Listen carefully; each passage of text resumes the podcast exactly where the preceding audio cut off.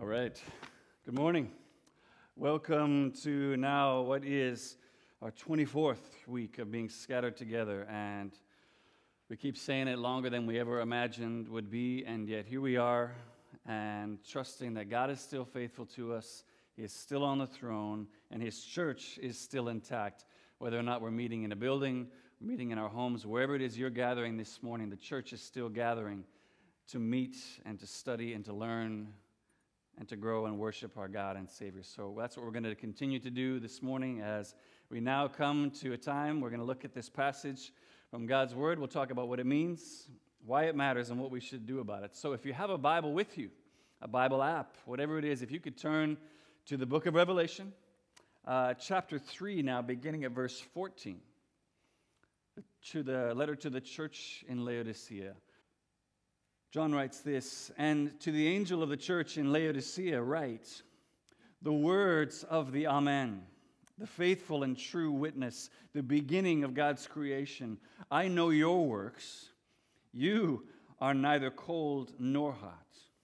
Would that you were either cold or hot. So, because you are lukewarm, neither hot nor cold, I will spit you out of my mouth. For you say, I am rich I have prospered. I need nothing, not realizing that you are wretched, pitiable, poor, blind, and naked.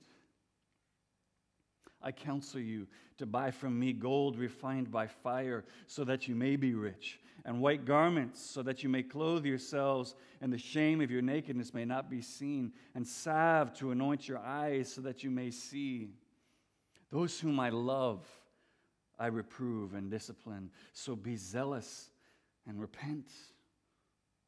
Behold, I stand at the door and knock. If anyone hears my voice and opens the door, I will come in to him and eat with him, and he with me. The one who conquers, I will grant him to sit with me on my throne, as I also conquered and sat down with my Father on his throne. He who has an ear, let him hear what the Spirit says to the churches. It's the word of the Lord. Let me pray for us right now and just ask God's Spirit to open up our ears, allow us to hear, and then we'll dig into this together. Spirit of God, we come this morning or whenever it is we're gathering, and we just open ourselves right now to your word. We believe this is not just some ancient document written thousands of years ago, but a word inspired by your Spirit, and that Spirit that lives in us today, and we pray uh, would now open our hearts, open our ears, open our eyes to, to really see and, and hear what it is you're trying to say to us.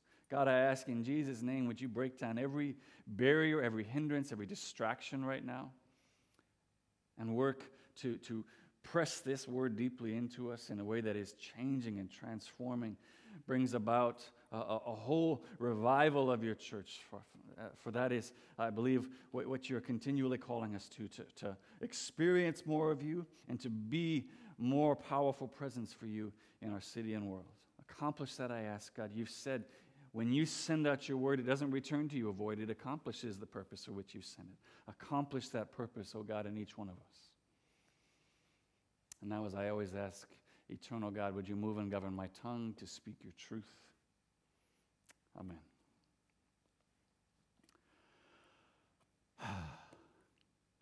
well, how often have you ever said something like this?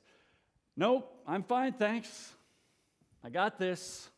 I'm, I'm, I'm good. Thank you. Thanks for that offer. I, I got this. And how many of you ever said that before to someone who offered to help you in some way? No, no, I'm good. I, I got this. Uh, I can remember when I was younger saying this kind of thing uh, uh all the time because I, I, just wanted to appear so much older and more mature and, and, and grown up than I actually was. I would say this all the time to people like my parents, especially, and probably not as, as nicely and kindly as that. Much more like, I, I got this, okay? Uh, just leave me alone. I can do it. The, the hard part, of course, being that they could plainly see in offering that I was not good, that, that I most certainly did not have it, uh, which is why they were offering to help in the first place. Um, but that's something I've just come to learn over time. Now, yes, of course, the goal of, of every parent for their child is over the years to train and equip them in such a way that they mature, that they become much more uh, able to manage responsibilities uh, through life on their own without us having to step in and do it for them. I mean, I, am very glad I don't have to chop up hot dogs right now into bite sized, non chokeable pieces for my 13 and 14 year old daughters. I, I want them to be able to do stuff on their own. And yet, surely, a part of that training of a child is also to, to help them be able to accurately uh, assess times when they actually do need help, when they still do need someone to help them and they can't actually do it on their own. That, that's got to be part of the training as well. And so, yeah, now, as hard as it was in the moment to receive, I'm grateful now for the help that parents and teachers uh, came in, lovingly calling out the error of my self assessment. Like, Wes, you don't, you don't have it, dude. You, you don't have it. And, and helping me to see just how woefully unprepared and ill equipped I actually was. So, we are concluding actually this summer teaching series through the first three chapters of the book of Revelation entitled Dear Church. We've been looking in particular at these seven different letters uh, written through the Apostle John to seven different churches in the Roman province of Asia, which is modern day Turkey, near the end of the first century. And while I would just love to tell you, as we come to the last letter here now, that Jesus has saved the very best for last, uh, yeah, I think you can tell from the reading already that that's not the case. Uh, this is the church at Laodicea is actually the, the really the worst of all of them uh, by Jesus' estimation. And it was funny, I was mentioning to my wife last Sunday as Norm was preaching, I don't know how this happened. I didn't intentionally do this. But as he was preaching that message, I suddenly realized that I had given all the kind of more encouraging, little bit nicer letters to other preachers to preach, and I'd taken all the like mean sounding hard ones for myself. Uh, I didn't mean to do that, but suddenly I was like, oh, that's actually what I've done, hoping that I haven't like psychologically damaged our congregation to the point that every time I get up to preach now, they're going to be like, oh, what's this going to be?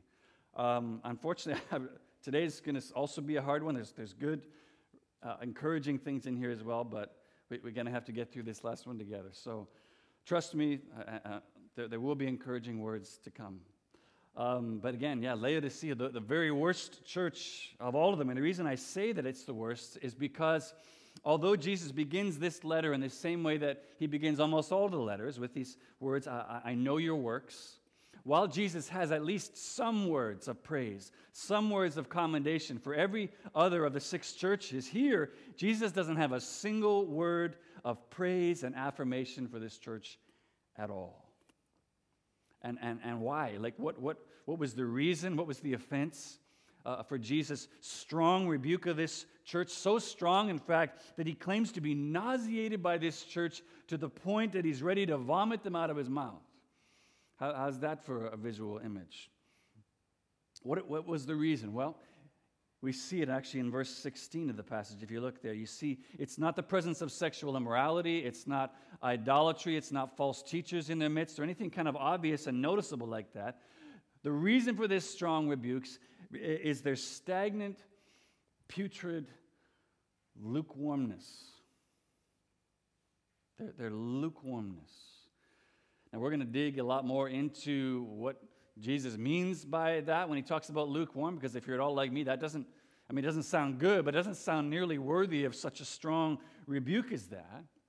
But just in short, just as we dig in here, to, to, to, give us a picture of it, living in this wealthy, affluent, highly educated city of Laodicea, the, the church here had basically developed something of a, a self assessment problem. They developed a self assessment problem, basically coming to believe that they were now fine. They were good. We, we, we can handle this on our own. Thanks very much. We can, we can handle whatever it is, whatever our needs are, without you, Jesus. Thanks for the salvation part, but we, we've got this now. We don't need your help anymore. And, and, and scariest of all, didn't even realize that this was the place that they wandered into. Just completely in the dark on it. Didn't even realize that they'd become lukewarm. Which maybe that sounds impossible to you. You're like, well, how could somebody not realize how, how distant and far they were from intimacy, intimacy and deep relationship with Jesus? How could they not know? And yet, as one commentator said so well, he said, It is the nature of lukewarmness to be unaware that it is lukewarm. Which means, listen, if, if these letters really are written to all churches throughout history, along with these historic first century churches specifically, that ought to be a powerful warning to us. Lest we find ourselves continuing on unaware in, in, in a lukewarm condition like this ourselves. And yet, just to kind of balance this out, what should also be a powerful encouragement alongside that powerful warning is also to see that, look at this, despite the fact that Jesus has not a single word of commendation for this church, they're, they're so far from him, and, and, and to the point where he says he's ready to vomit them out of his mouth, despite that fact. His compassion, his love, his, his extending of grace to this church still remains, which maybe also sounds impossible to you to believe, and yet here it is. His offer of grace and love, mercy still remains. And so, in order that I, I pray that we might receive Jesus' offer of grace preemptively, like, ahead of the time, before we get to this place, and to help us rightly assess our own hearts, both, individually as well as corporately as a church now, and, avoid ever coming to this place of, of self deceived assessment where we believe we can be self sufficient apart from Jesus. I want to look at what the Spirit says to the church in Laodicea to help us better understand the pipeline to lukewarmness and then what it means to develop a mature dependence. The pipeline, like what is the pathway that, that could lead us to such a place of lukewarmness as this? and then developing a mature dependence. So if you've closed your Bibles, your Bible app, whatever it is, would you open them again to this passage in Revelation chapter 3, beginning at verse 14? Follow along with me, trusting, as I've asked, that the Spirit will indeed give us ears to hear what the Spirit has to say to this church in Laodicea, as well as to the church today. Okay, so let's look first of all at the pipeline to lukewarmness. What is the pipeline to lukewarmness. Now, if you look at the way Jesus begins this letter in verse 14, I want to take just a second to pause here and make sure that we understand where it is that Jesus is coming from as he starts this letter, because over the years there have been some who have taken Jesus' self description there, particularly where he calls himself the beginning of God's creation, and they've developed some really just wrong ideas about Jesus. Some, some misguided teaching has developed out of that, namely the idea that Jesus is a created being. If he's the beginning of the creation, then maybe he's the first thing God created. That's uh, what, what those, particularly in the Mormon church, Church of Jesus Christ, uh, uh, that's what they believe. Jesus is a created being. And so I, don't want to spend a great deal of time here, but I do want to point out, just make sure we, we clarify that the scriptures are very, very clear. Jesus is, is definitely fully man, but he is also absolutely 100% uncreated, eternally existing God along with the Son and the Father. Jesus uh, has existed for all time, and this is not in any way trying to express that he is a created being. In fact, if, if you look at the, the Greek word that Jesus uses there when he calls himself the beginning of God's creation, it's the same word that means ruler or origin. So when we understand that, we just package these things all together. The way that Jesus is beginning this letter to the church at, at, at Laodicea is to say he is the author and the finisher of all of God's creation. That, that Jesus is, wants to let them know I'm the beginning and the end, the Alpha and the Omega. I am the dear God and Amen uh, of all things. And he's also trying to express to them that the testimony which he is about to give against this church, as the one with eyes like blazing fire that see all things, is both trustworthy and 1000% accurate. We, we, we don't need to call in any other witnesses. Okay, but understanding that now, what then is this lukewarmness?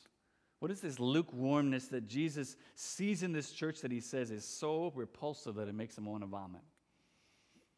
Well, firstly, we need to understand that the imagery uh, of, of hot, cold, and, and lukewarm, uh, that these, these terms that Jesus used here, most commentators agree, are, are a reference to or are pointing towards three well known water sources in the region of this church in Laodicea that they would have been well familiar with. So they had the hot springs in Hierapolis, which fed water, this, this nice hot healing water down the mountain. You had the, the cool mountain water streams of Colossae, which also uh, fed water into this city. And then you had the lukewarm mineral filled, barely drinkable water that was piped in by viaduct over five miles to the church in Laodicea, or to the city of Laodicea from these two neighboring cities. They had these long viaducts and, and pipes that brought the water all the way to this city because they had no water that they could actually drink.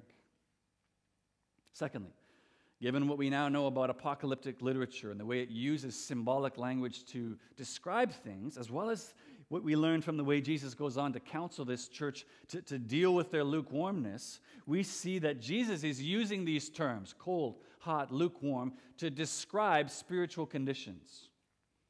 He's using those terms to describe spiritual conditions. And, and however you understand this passage, we know 100% accuracy. Lukewarm is bad. Like Jesus is saying, lukewarm, not good. Don't, don't be lukewarm. Where, where there is some disagreement, however, is how we understand or how we're to understand how Jesus is using the terms hot and cold as metaphors to describe spiritual conditions. How does he mean those two things? Because, on the one hand, given what we know about the surrounding geography of Laodicea, you had those healing water springs from uh, the, the hot springs from Hierapolis, the cool, refreshing mountain springs from Colossae. Th- those are both good things, right? Healing hot springs, refreshing water. Those are good things. So, if, if that's how Jesus is intending us to understand being hot and cold, what Jesus is doing there is he is contrasting two beneficial qualities of water, hot and cold, with this uh, ineffective, useless condition, lukewarm. And he's saying this lukewarm condition is, is not sufficient, it, it is repulsive to me. I need you to get out of this lukewarm, useless, ineffective position. And this actually um, goes along very well when we talk about uses of things and, and, and using them rightly. It actually lines up really well with something that Jesus talks about, for instance, in the Sermon on the Mount, Matthew 5, when he says this You are the salt of the earth. But if salt loses its saltiness, how can it be made salty again? It's no longer good for anything except to be thrown out and trampled underfoot. Okay, so in this interpretation, Jesus' uh, re- re- reproof and rebuke here is a call to repent and then return to usefulness again. Be, be a, a healing presence, be a refreshing presence. Don't be this stagnant, useless, lukewarm presence. However, on the other hand, if Jesus' use of these terms hot and cold refers instead to the affections of our heart, that is, if he is referring, if he is contrasting passionate love for him with cold indifference, then, even more strikingly, th- this means Jesus' call here is ultimately to choose, definitively choose our allegiance. To stop messing around in the middle with, like, yeah, I like Jesus, but you know, I kind of like this too. He wants us to, like, stop hanging out in here and choose our allegiance, which would mean, listen, if this is right, if this is what Jesus is saying, even more strikingly, what Jesus is saying here is that he would actually prefer outright rejection of him to some sort of empty, feigned, fake relationship with him. That's, that's crazy. That's, that sounds impossible to believe. And yet, if that's what Jesus means, that's, that's what he's saying here. This, this would actually fit pretty well, I think, with Jesus' loving call to repentance later on in verse 9, where he uses the terminology, sorry, verse 19, of zealous, being zealous for me. My, repent and be zealous. That is, love me with all of your heart, soul, mind, and strength. Give everything to me. He's calling them to a wholehearted dependence, to a zealousness, to, to a, a hot, fiery love for himself. And again, it sounds crazy to us, but you actually read something very similar to this in the second in 2 Peter chapter 2. Listen to what Peter says here. If they have escaped the corruption of the world by knowing our Lord and Savior Jesus Christ and are again entangled in it and overcome, they are worse off at the end than they were at the beginning. It would have been better for them to not have known the way of righteousness than to have known it and then turn their backs on the sacred command that was passed on to them. Leon Morris summarizes this understanding of hot and cold well, noting this To profess Christianity while remaining untouched by its fire is a disaster. There is more hope, he says, for the openly antagonistic than the coolly indifferent. There was no one farther from the truth of Christ than one who makes an idle profession without real faith. Now, in the end, I think both of those interpretations actually fit the text well. They, they, they're, they're right. Uh, and they both work. But while the first one makes more sense historically and geographically, and we can certainly see why Jesus would call us to, to usefulness in the way that we serve him, I, I personally find the second interpretation to be more compelling and more fitting with the spirit of the age, which was happening here in Laodicea and which we absolutely see happening today. We totally see this happening, where, where, where, you would have those who would claim to be followers of Christ. You know, you would check the box on the census that says Christian, show up to church on Sunday. We're going to raise our hands at the right times in worship, but, but outside of that Sunday morning experience, have no relationship with Jesus whatsoever. That is, like those who have basically settled for infinitely less than a relationship with Jesus is intended to offer us. Just kind of like, yeah, yeah, I like Jesus. I'm a Christian. Just kind of this wandering, half hearted devotion. Or those who have ultimately done nothing more than just conform themselves to a pattern of religion and have no relationship with Him at all. Jesus says he finds that kind of lukewarm pretend devotion sickening. Not only because it's an insult to the price that he paid to redeem us, that we could look on the sacrifice of Christ on the cross for our salvation and be like, yeah, yeah, that's good. I, I like that. Or the way that such a, a, response is a testimony to, to, to the watching world around us of what a relationship with Jesus we're saying that we have. We're basically that kind of testimony says that a relationship with Jesus makes no real difference in someone's life at all.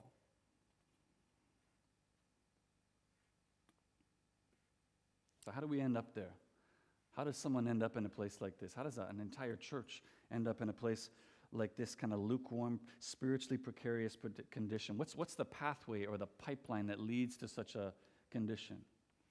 Well, I think the answer we see there is in verse 20. Look with me. A verse that's often used in evangelistic settings, which I think is appropriate, talking about Jesus' desire to enter in and, and, and and be a part, and be closely identified to save us. I think that's appropriate, but I think we need to recognize it was first and foremost here spoken to a church. Um, he's speaking to a church here, and look what he says. Verse 20 Behold, I stand at the door and knock. If anyone hears my voice and opens the door, I will come in to him and eat with him, and he with me. Now, now, this knocking, beckoning call of Jesus to each individual within this church would have been understood as far more than a, a dinner invitation. Uh, because culturally, in this context, to come in and, and eat with someone uh, was, was culturally understood as like personal identification, as like deep, intimate fellowship with someone. It's why the Pharisees always got so lit up whenever Jesus would eat with tax collectors and sinners. Like you're identifying with those people. You're saying, These are my people by, by eating with them. So that's how they would have understood Jesus' uh, call here, his knocking on the door. But the point, as it relates to this church and their lukewarm condition, was that steadily, over time, Jesus had been so pushed to the margins of their lives. So, so pushed to the outside the doors of deep, intimate fellowship with them that now he's in a place where he actually has to knock to be let in. That's what he's giving this picture, he's saying, You've pushed me outside to the place where now I have to knock to be, in, to be let in. I'm out on the margins of your life, says Jesus. Darrell Johnson puts it this way Here we discover the root cause of lukewarmness. It is, he says, by excluding Jesus. It is as simple and as tragic as that. Why? Like, why would they do this? Why, why were they excluding him, pushing the, the Savior of their souls out to the margins of their lives? Well, I, am sure there, there could have been any number of reasons, but I think primarily in the end, what it was is because of what I said in the beginning. The church at Laodicea had developed a self assessment problem. Developed a self assessment problem where, and, and, this is where the pipeline goes down deep underground and gets so dark and, and deceptive where we see what, how they ended up there. For you see, the city in Laodicea, uh, near the end of this, uh, the first century here, aside from its water supply problem, was just this like incredible city in the Roman Empire. Uh, uh, it was a financial, a scientific, as well as a fashion hub in the Roman Empire, best known for three things its many banks, it was completely financially independent from Rome, it was famous for a medical school that had developed some kind of special eye salve that helped uh, restore people's sight. And it was famous for its clothing industry that produced these uh, really beautiful uh, black glossy robes made from the, the black sheep that were bred in this area. And it was uh, imported all around the known world at that time. And so then, here you got this church immersed in this environment of affluence, uh, of scientific advancement and, co- and commerce, so much so that the church at Laodicea had begun to drink the Laodicean water, so to speak.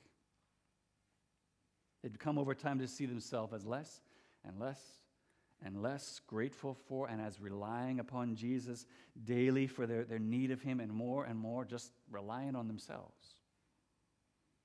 I mean, look, look just listen again to their, their prideful self assessment of themselves. Beginning of verse uh, 17, they say, I am rich, I have prospered, I need nothing. It's as though Jesus has become nothing more than like a souvenir keychain to them. Like a part of their lives, yeah, uh, Jesus is a part of their lives, but, but a Savior and a God upon whom they no longer feel they need to look to or rely on for anything. And if you think about it, this, this is actually an incredibly present and dangerous potential reality for us today as well, living in a city like Vancouver Come on, where, where, where it's known for its wealth and affluence, world renowned hospitals and universities, uh, uh, beautiful, gorgeous summers, mild winter temperatures. I don't know if we're known so much for fashion, unless you think like yoga pants are fashion, but still, known for all these, these things. And, and just like the church in Laodicea, living in a place where we are so rarely in want that we too can easily be lulled into a lukewarm, faith in Jesus, self satisfied, self sufficient, and forgetful of how desperately we are of Him and how daily we are desperately in need of Him. Psalm 103, David writes this Bless the Lord, O my soul, and forget not all his benefits. Forget not all his benefits, which kind of makes it sound like David believes that's something that's possible to do. What, what benefits? He says, Who forgives all your iniquity who heals your diseases, who redeems your life from the pit, who crowns you with steadfast love and mercy, who satisfies you with good so that your youth is renewed like the eagles. Forgiveness, healing, redemption, love, mercy, re- renewed strength. These are the things that we need truly most of all and that can only be found in a living, reconciled relationship with God through Jesus. If we can just return to the first kind of geographical imp- interpretation of hot and cold as like useful in those ways once again for a moment. When our truest needs that god alone can supply are substituted with things that the world says that we need and that it can provide for us or that we can get for ourselves over time when, when we understand that suddenly the geographical location of laodicea becomes a living parable where they have separated themselves just enough from the source of living water that now the water that they're drinking has neither healing nor refreshing benefits at all. They have neither a passionate pursuit of Jesus any longer, nor any kind of refreshing witness to offer to anyone. It really is. It's a, it's a sad and sickening state of the church that Laodicea is here, that, that Jesus is writing to. And yet, one of the things I love so much about this letter is that where all others would undoubtedly abandon, they would cut ties with such lukewarm indifference, the stunning beauty, the transforming hope of this passage is that yet again, it reveals God of the Bible as the one who is truly slow to anger abounding in steadfast love and mercy. The God who, who will not break off a, a broken reed or snuff out a smoldering wick. The, the, the God who the Apostle Paul says so intimately identifies with his people that even when we are faithless, he remains faithful, for he cannot deny himself. And what we're shown here in particular is a God who chooses to counsel rather than to condemn in the face of lukewarm indifference. So let's look lastly at developing a mature dependence. Developing a mature dependence. Now, as Jesus clearly expresses at the beginning of verse 19 there, he loves this church. He loves them even despite their lukewarm condition. Probably at this point, in the same way that a parent loves their child despite the like powerfully uh, foul smelling diaper that they have to change. Um, but also, in the same way that a parent helps a child to, to grow up and to mature by learning how to properly assess a situation that, that they're facing, either their ability to handle it or not. This is how Jesus is, is expressing his love for this lukewarm church. And the first way he expresses their, his love for them is by telling them the truth. He reveals to them the true nature of their condition. Listen, listen again to Jesus' painfully direct yet loving revelation in verse 17. You say, I am rich, I have prospered, and I need nothing, not realizing that you are wretched, pitiable, poor, blind, and naked. This, this is really, as some have noted, very much almost exactly like the, the loud cry that little boy in the classic children's tale, uh, The Emperor's New Clothes, when the little boy says, But he's naked. That's what Jesus is saying to the church right now. I know you think you're so well clothed and rich and whatever. Actually, you're shamefully exposed and naked. I'm, I'm revealing the truth to you.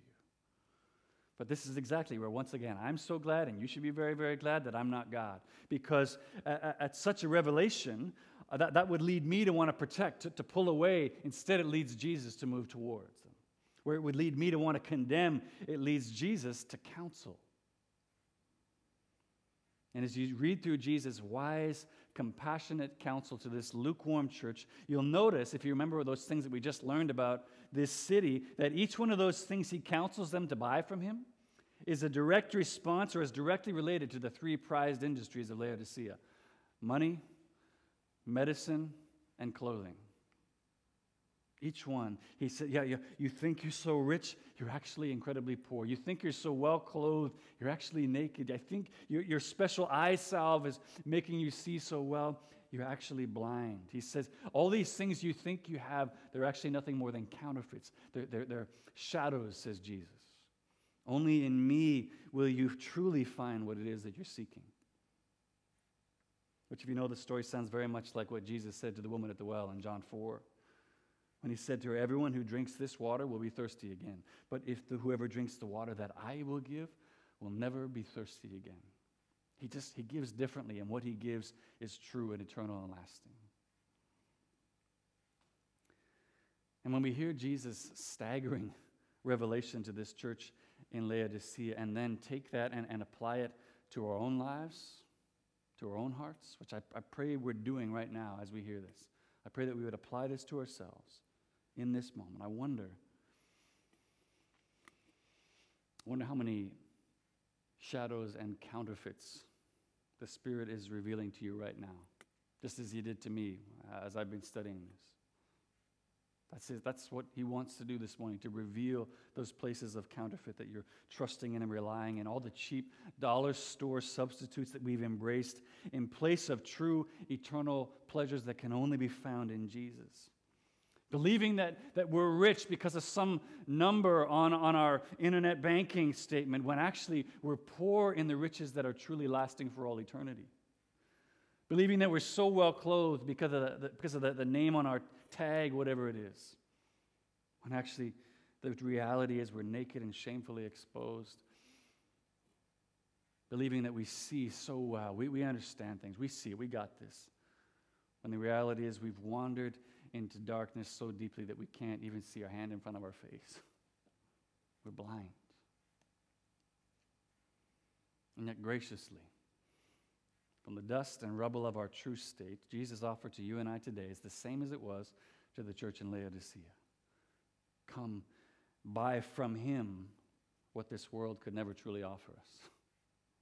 That's his counsel. Come and buy from me to, to learn over time that, that, that dependence on God for what we could never achieve or, or, or, attain for ourselves, that's not immaturity, that's not weakness, that's not failure. That's simply the evidence of a mature ability to rightly and accurately assess our, our, our place of need. That's all that that is. Because, as Jesus so simply and profoundly said to his disciples, John 15, apart from me, you can do nothing. That's the accurate assessment. It, it, when, when we finally are willing to humble ourselves and look at it, apart from Him, we can do nothing. Reminds me of a prayer that I've shared with, with some of you over the last number of months and years. Uh, as many years as I've been the pastor of this church, uh, I've found with each year there's been just a challenging season, a difficult time. And I remember one day just praying, God, can we just finally have a, a year maybe where we just have like smooth sailing, just like we can just go along without any kind of major difficulty or trial or struggle? I mean, 2020 is, of course, a write off, but in that moment, as I prayed that prayer, I almost like audibly heard Jesus say, Oh, oh, do you mean when is the time coming when you can live your life without being completely dependent on me? Because that time's not coming. That, that, that life doesn't exist. You'll always be in desperate need of me, and that's a good thing because I'm a God with limitless supply. Come and buy from me, says Jesus. But how? How, how could we possibly buy these immeasurably expensive treasures when, when all that we own could only purchase us these cheap counterfeits? How, how could that be possible? Well, by simply turning to Him in faith offering our, our wholehearted devotion to Him once again in that same passage, John 15, by abiding in Him. For buying with Jesus has never been about money and always about grace. The offer of, of free grace as we abide in Him. For as God graciously spoke to His rebellious, lukewarm people all the way back in Isaiah 55 Come, everyone who thirsts, come to the waters, and he who has no money, come buy and eat. Come buy wine and milk without money and without price. Why do you spend money for what is not bread? And your labor for what does not satisfy. Listen diligently to, to me and eat what is good and delight yourselves in rich food. Incline your ear and come to me. Hear that you may, your soul may live, and I will make an everlasting covenant with you, my steadfast, sure love for David. Seek the Lord while he may be found. Call upon him while he is near. Let the wicked forsake his way, and the unrighteous man his thoughts. Let him return to the Lord, that he may have compassion on him, and to the God and, and to our God, for he will abundantly pardon. There are three kinds of people in this world, says pastor and author Dr. Tim Keller. There are people, he says, who are sold out for Christ. There are people who utterly reject and are hostile to Christ. And then there are people who are just sort of religious. And they believe in Jesus and they come to church, but there's nothing remarkable about their lives at all. He goes on, the hot and the cold, they have both come to grips with the claims of Christ. They've said either, yes, I wholeheartedly embrace this, or I reject that. The only person, he says, who has not come to grips with the gospel is the person in the middle. Which, if you think about that, it, it is so absolutely true. If I can understand who Jesus really is, that he is the God of the universe, come to earth in human flesh, that he would die a, a horrific, torturous death on my behalf, and I could say, yeah, that's, that's nice. I like that. No, you haven't really understood who Jesus is. You haven't really understood the gospel if that's your response to it yet. You're still in the middle. So, what about you? When, when you think about where you're at right now today in your life and in your faith right now, which kind of person would you say you are? I'm not saying that any of us does this perfectly. I know I don't. But do you have a living, growing relationship with Jesus where you invest daily in that relationship and it actually impacts the decisions you make and the way you live your life? That, that, that's one person. Uh, do, do you look at the Christian faith with kind of mild interest, but ultimately you reject the miraculous, you reject all the fundamental claims of Christianity, deity of Jesus, his death and resurrection, judgment for sin? Or is Christianity more like a Sunday morning club with no membership fees that you're a part of? Where, where you really like Jesus, but in the end, you know he has no access to or lordship over almost any area of your life. If you're looking at your life right now and, and, and, the Spirit is revealing that you're actually that lukewarm person in the middle, remember, Jesus' word to the lukewarm is not one of condemnation, but of counsel.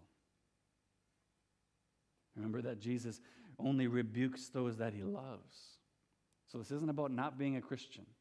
He rebukes those he loves, his, his counsel to you to come and buy, which means, listen, if you are feeling the, the weight of Jesus' call on you right now as we, as we think about this and as he exposes the counterfeits and shadows in your own life, it means he, he actually loves you. And all he's doing here is calling you to the fullness and richness of experience that you still have just yet to experience in a relationship with him. Some of you hearing this, I know, have, have never opened your door to the life, the, the door of your life to Jesus before. You've never done that. And my prayer for you is that if you're hearing this right now, that you would truly hear his knocking today and open the door of your heart and experience life as you never imagined was possible. That's my prayer for you. But for any others who are hearing this right now, and what the Spirit is revealing to you is in some way that you have over time unawares wandered into a lukewarm faith that that's where the spirit is revealing to you where you're at this morning. Or maybe i don't know maybe you've invited jesus into the living room of your heart only to find that he's knocking at all kinds of other doors that you have yet to let him into. Jesus knocking at the door of your marriage knocking at the door of your family relationships knocking at the door of your sexuality, your finances, knocking at the doors of your past hurts or future hopes, saying, Let, let me into those places. There's so much more of me that I want you to experience. Don't be satisfied with what you have. There's so much more I have to give you. Maybe what you're starting to see is that maybe the reason that your faith, that, that, that Christianity just feels so dull and dry and lifeless to you is not at all because Jesus doesn't have infinitely more to offer you than what you're currently experiencing, but because you've come to see that this whole time your response from behind those doors that you've been unwilling to give him access to is being, No, I'm good, thanks. No, I'm, thanks, th- I'm fine. I'm fine in here. I can do this on my own. When the reality is, you're not good. You're not fine, and neither am I and we know it.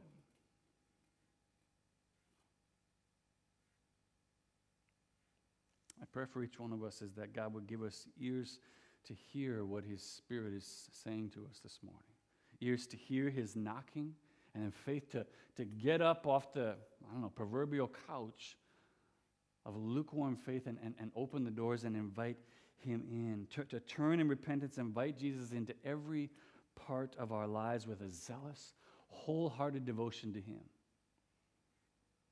so that we might truly possess at last in increasing measure what this world merely offers, but that can only be found in Him. Amen. I want us to take a time as a church right now wherever it is that you're watching this, wherever it is you're hearing this, whatever it is, to take some time right now before you just get up and go on with your day, whatever else you have on, to stop and do some of the hard work of inviting the Spirit to reveal to you where are those places where we have become lukewarm. And to, and to have a, a time of true repentance and turning opening up those places that we've kept locked off to Him, whatever it is. Where is the Spirit speaking to you right now this morning? Again, Jesus' word to us here is not one of condemnation. Anything that He reveals to you is His act of love towards you. So I know it can be scary. I know it can be hard to let go of those things because we've come to trust them and rely on them. But Jesus says those things can't actually sustain. Only the treasure that I give you will truly make you rich. Only the clothing that I give you truly covers your nakedness. Only the sight that I give you is truly seeing. Come and buy from him. May we come and buy from Jesus this morning what he graciously offers. So let's take that time right now. I want to give that moment to you to pray, and then I just want to close this in prayer. So let's take that time.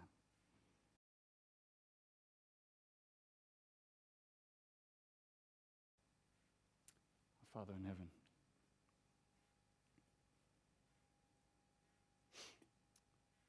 we thank you for your gracious response to lukewarm faith.